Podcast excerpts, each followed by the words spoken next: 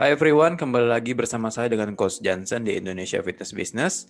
Hari ini kita kedatangan narasumber yang spesial ya seperti episode episode episode sebelumnya. Nah, kita langsung aja perkenalkan diri. Coach. Ya. Oke, halo untuk para pendengar. Perkenalkan saya Samuel Sandy, saya edukator Olympic lifting di APKI dan punya pengalaman menjadi atlet di Olympic lifting. Iya. Oke, kalau bicara Olympic lifting, Coach Sam sudah berapa lama sebagai atlet dulunya? Uh, kalau untuk atlet saya 17 tahun menjadi atlet Olympic lifting. Kalau bergelut di dunia Olympic lifting total 20 tahun, coach. Wow, udah lama banget ya berarti ya.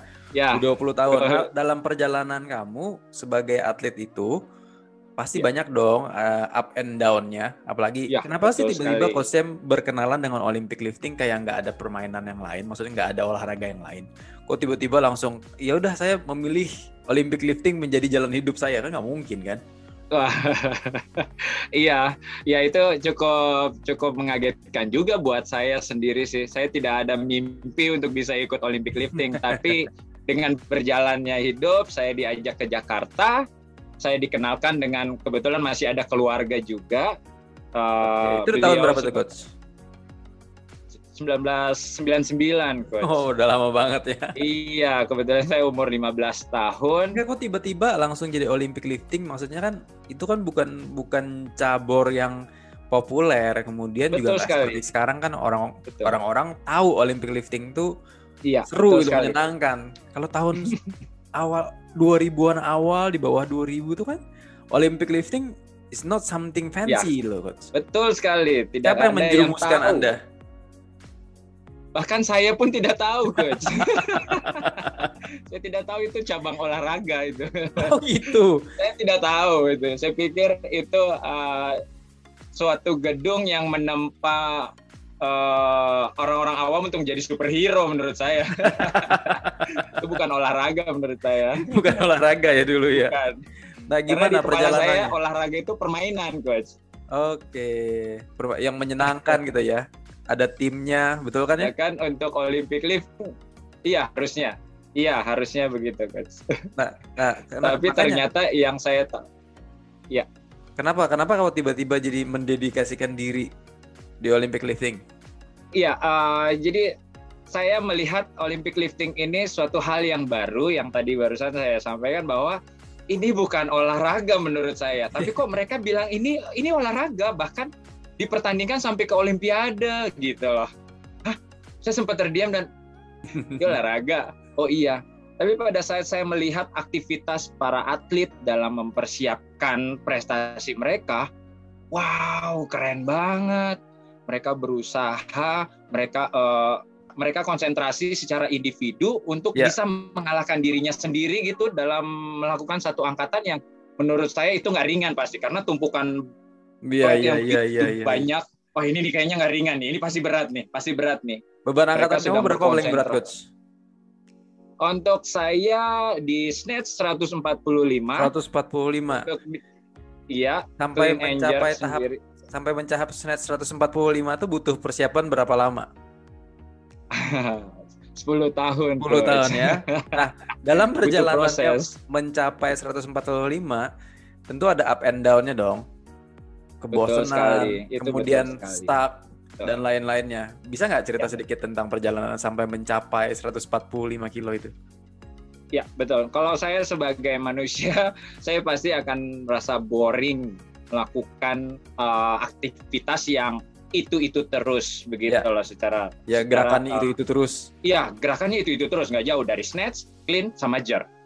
Dalam okay. satu minggu itu bisa sampai tujuh bahkan sampai 12 sesi dalam satu minggu. Itu terus saya lakukan. Tapi ternyata uh, saya mendapat suatu uh, apa Gimana ya melawan kebosanan untuk, itu? Iya betul. Trik untuk melawan kebosanan itu dengan mengejar target dari setiap uh, angkatan-angkatan saya. Contoh, kalau untuk di snatch kayak um, akhirnya saya berhasil mengangkat 50 kilo. Nah, saya langsung bertarget bahwa oh iya, minggu depan atau bulan depan saya harus coba di 55 kilo. Begitu terus coach, selama 17 tahun. Sampai coach. 17 tahun ya. Saya tidak nah. sadar bahwa saya sudah ada di titik snatch 145 dan kadang saya suka diam mikir gila ya luar biasa jauh banget saya berjalan nah yang, uh, menjadi, yang menjadi masalah kan saat ini karena adanya sosial media kan untuk ya. tahun awal-awal 2000 kan pembandingnya adalah diri sendiri atau teman-teman aja gitu loh. Ya, Kalau sosial media, sekali. wah perempuan bisa ngangkat 100 lebih. Kita kan ya, terintimidasi betul. gitu, coach. terintimidasi. Aduh, kenapa ya saya cuman angkatannya di bawah itu cuma itu, gitu, malah dia perempuan kan? Iya. iya. Betul jadi sekali. itu bisa jadi bumerang juga ya, ya coach ya? Iya.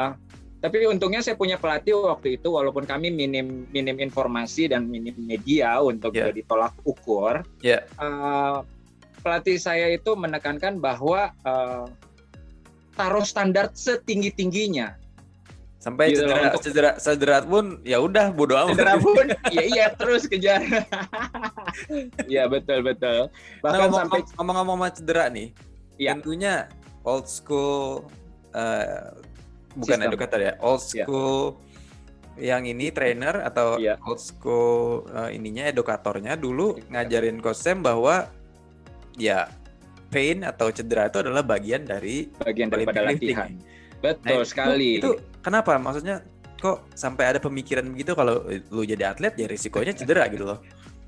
Kenapa? Iya, coach? mereka menganggap bahwa uh, cedera itu adalah legacy, coach. Oh my god.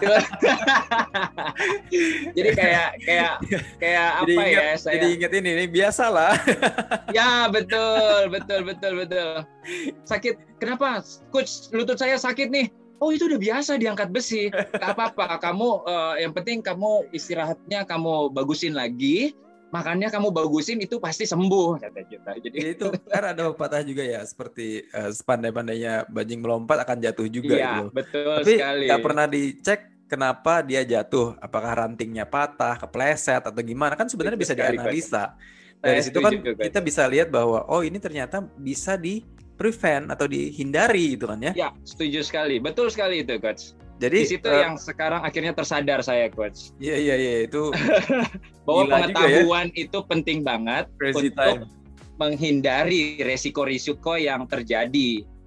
Memang Mengingat, memang coach memang tujuan dari pelatih itu kan adalah membuat uh, atletnya resilient, maksudnya iya, mental betul. toughness.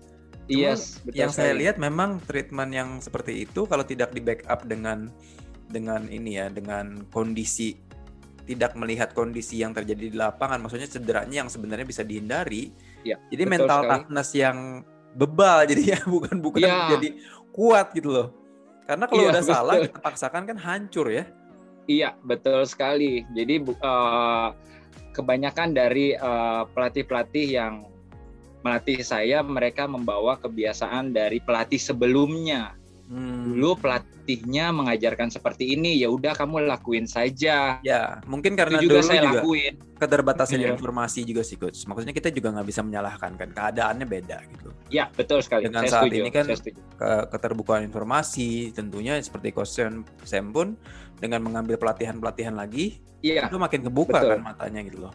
Betul sekali coach. Jadi itu yang mungkin bisa bisa apa ya yang kita lihat perkembangan Olympic lifting akan menjadi lebih baik karena bisa melihat disiplin yang lain gitu.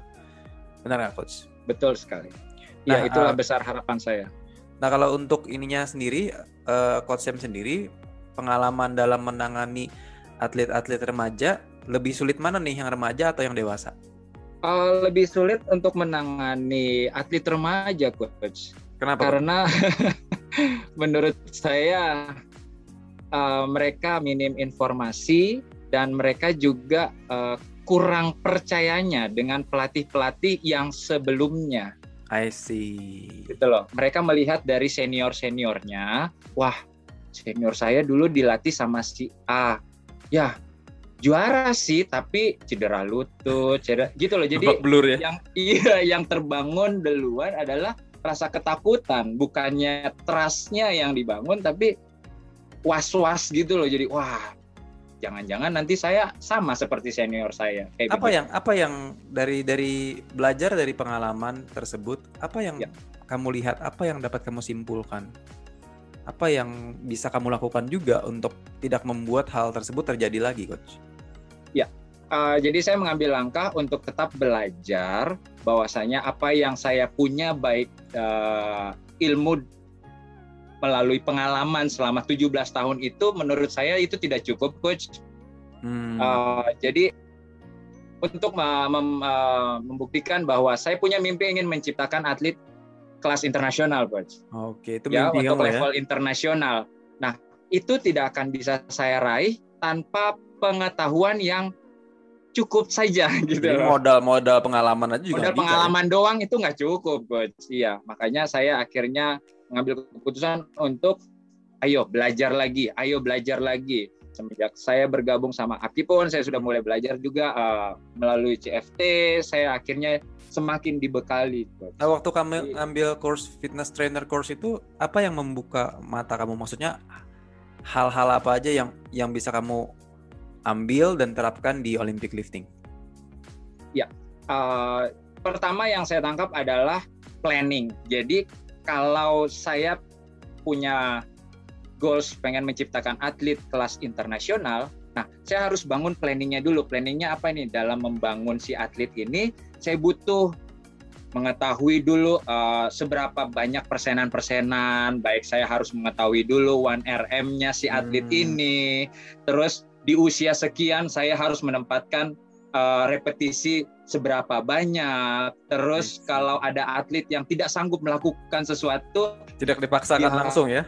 Tidak bisa dipaksakan. Nah, dengan begitu akhirnya saya berpikir bahwa ah di sinilah saya bisa mewujudkan mimpi saya menciptakan atlet kelas internasional tanpa cedera. Iya iya iya iya iya iya. Sebisa ya. mungkin mengontrol apa yang bisa dikontrol ya sampai tidak ya. sampai terjadi cedera-cedera yang tidak diinginkan atau yang sebenarnya bisa dihindari gitu kan ya? Iya betul, banyak hal yang harus bisa dihindari. Coba. Ya kayak regresi, progresi, kemudian iya. kita bisa cek mobility, kita bisa assessment betul lebih dalam sekali. lagi gitu kan coach? Iya nah, betul uh, sekali. Seperti yang kita lihat kan sebenarnya Olympic lifting tuh semakin populer sejak adanya CrossFit gitu. Iya betul. Nah, saya cuman setuju. yang yang yang kita lihat kan kebanyakan orang belajarnya nggak salah juga otodidak gitu loh dengan iya. belajar yeah. misalnya melihat dari YouTube melalui Instagram, Facebook atau media apa pun. Nah, yeah. Iya. uh, menurut saya sih Olympic lifting itu adalah suatu latihan yang sangat teknikal sekali. Jadi nggak mungkin bisa walaupun walaupun kita nontonnya ber, ada penjelasannya coach. Misalnya yeah. Iya. uh, teknik-tekniknya sedetail mungkin, cuman kan mereka tidak bisa ngeliat sesuai kebutuhan kita. Jadi iya. menurut saya memang tetap dibutuhkan mentor atau di, tetap dibutuhkan coach untuk memantau hal-hal tersebut, terutama yang dari orang yang sudah berpengalaman dan juga iya. punya keilmuan yang cukup kuat itu. Nah, uh, menurut pengalaman coach Sam sendiri, banyak nggak sih uh, melihat, maksudnya tuh dia punya talenta, dia punya skill dan dia punya potensi, tapi gagal mencapai hal-hal tersebut karena cedera. Banyak nggak coach yang terjadi oh. di lapangan? Banyak sekali banyak sekali coach. Itu itu sudah sudah suatu kewajiban atlet Indonesia. Untuk memiliki cedera. Iya jadi mereka koleksi cedera gitu loh. Oh ya ampun iya gitu. itu dan bahkan saya masih meninggalkan kenang-kenangan beberapa lah yang cedera di tubuh saya tapi itu bukan bukannya uh, sebagai penyesalan tapi ini jadi pembelajaran Pelajaran, ya. betul ya, sekali ya, ya, ya, jadi ya. jangan sampai ini terjadi untuk eh, generasi-generasi uh, berikutnya nah selama coach Sam bergabung bersama API kan sudah hampir dua ta eh, dua, dua ya. tahunan lah ya ya apa yang kamu rasakan maksudnya your growth personal growth atau apa yang berhubungan sama ya. Olympic lifting itu sendiri ya bertumbuh sudah pasti. Iya, iya, iya. Makanya saya bisa sampai seperti ini karena saya merasa bahwa saya tetap bertumbuh melalui APKI dan Infinite Momentum juga sangat difasilitasi juga oleh APKI uh, dan beberapa hal yang akhirnya uh, terbuka dan akhirnya saya bisa melihat bahwa olahraga Olympic lifting ini bukan olahraga biasa yang cuman melihat lalu kita mempraktekkan. Betul. Tetapi kita harus tahu oh beberapa tahapan-tahapan ini kita harus bisa lewati dahulu untuk memampukan diri kita bisa melakukan seperti snatch, clean atau jar gitu loh. Apalagi Kadang dengan beban berat ya.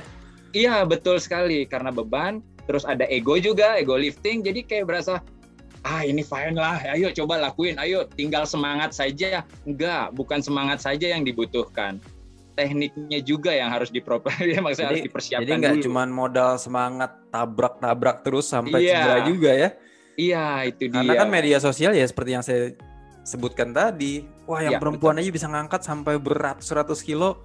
Jadi ada ya, keegoan betul. kita yang membuat kita jadi kasarnya tuh tidak hati-hati atau malah jadi kebawa sama ego juga jadinya. Iya, betul Mungkin sekali. Itu ya, Coach, ya. Betul nah, untuk sekali ininya itu, sendiri perkembangan Olympic lifting sendiri menurutku nanti eh, di Indonesia ini bagaimana nih? Maksudnya gimana ke depannya? Maksudnya saat ini gitu. Ya, mudah-mudahan melalui Infinite Momentum yang uh, disupport terus dengan apa oleh APKI, saya berharap uh, kita semua yang punya rasa ingin tahu atau ingin belajar mengenai tentang Olympic lifting itu bisa lebih percaya bahwa ini bukan olahraga ekstrim. Hmm. Ini olahraga yang bukan, bukan olahraga ini ya, bukan olahraga yang koleksi cedera. Bukan, bukan. Olympic lifting bukan olahraga koleksi cedera, tapi ini bisa dijadikan salah satu olahraga pilihan full body workout gitu hmm, loh. Betul, betul. Tergantung teman-teman mau menaruh volumenya, bebannya itu sebesar apa atau seberat apa, seringan apa itu tergantung kebutuhannya. Betul. Gitu itu juga harus disesuaikan dengan ke kemampuan juga ya coach ya. Iya, betul sekali coach. Nah, itu dia kan kebanyakan orang karena lihat gerakannya tuh fancy atau keren gitu. Iya. Yes. Jadi kan uh, mereka mau cepet-cepet belajar itu coach yang jadi masalah. Iya betul sekali. Makanya sampai terjadi yang namanya cedera-cedera itu tadi yang ya. tidak diinginkan dan sebenarnya bisa dihindarin ya coach ya. Iya pasti bisa dihindari coach. Nah coach sendiri ada nggak pesan terakhir nih untuk para pendengar yang baru mau memulai Olympic lifting? Iya. Uh, pesan atau saran saya untuk teman-teman yang punya rasa ingin tahu atau ingin mencoba uh, olahraga Olympic lifting, silahkan kami bisa membantu untuk para teman-teman untuk belajar dan yang awalnya sih jangan takut dulu, coba dulu. Kita selalu memulai dari hal yang paling ringan. Jadi jangan sampai langsung terbayang bahwa wow berat nih, wow nanti pinggang encok nih, nanti turun berok nih. Enggak, tidak ada. Itu terjadi kalau misalnya tekniknya gerakan. sembarangan kali ya. Iya, mungkin gitu, Coach. Tapi kita kan sudah pasti kita akan lakukan secara perlahan-lahan. Hmm, nah itu dia ya. kenapa sejak dua tahun yang lalu waktu saya lihat Coach Sam kan saya juga ya mencarilah siapa sih Olympic ya. lifting coach di Indonesia yang bisa lah uh, berbagi ilmu dan pengalaman kemudian saya selidiki ya, ya Coach Sam kemudian itulah uh, dua tahun yang lalu saya analisa juga wah ini ngajarnya bagus nih. Ternyata Wah, iya, setelah setelah saya saya juga baru tahu nih ternyata udah 20 tahun kenalan sama Olympic gitu. Itu lama banget. Dan juga sudah pernah makan asam garamnya lah kasarnya kan ya? Iya siap. Nah harapannya gimana nih Coach Sam? Uh, maksudnya untuk untuk di APKI sendiri uh, oleh ya. uh, Infinite infinite momentum itu harapannya gimana? Maksudnya apa yang ingin kamu capai selain menciptakan atlet kelas internasional, terutama untuk yang orang-orang awam lah?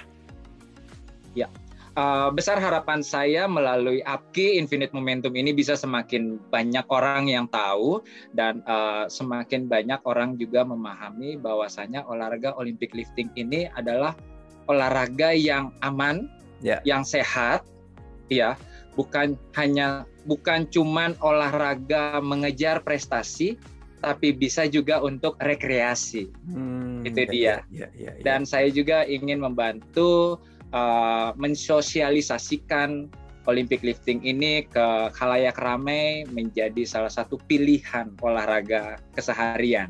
Nice. Gitu. Jadi jangan ya. sampai pilihan olahraga kesehariannya malah menciptakan cedera ya gitu ya? Iya, itu nggak boleh, coach. Nggak ya, boleh, ya. coach. Kalau ya. saya sendiri sih saya bersyukur ya uh, adanya Infinite Momentum, adanya Coach Sam dan ya. membuktikan bahwa SDM Indonesia itu dapat bersaing dengan luar negeri gitu.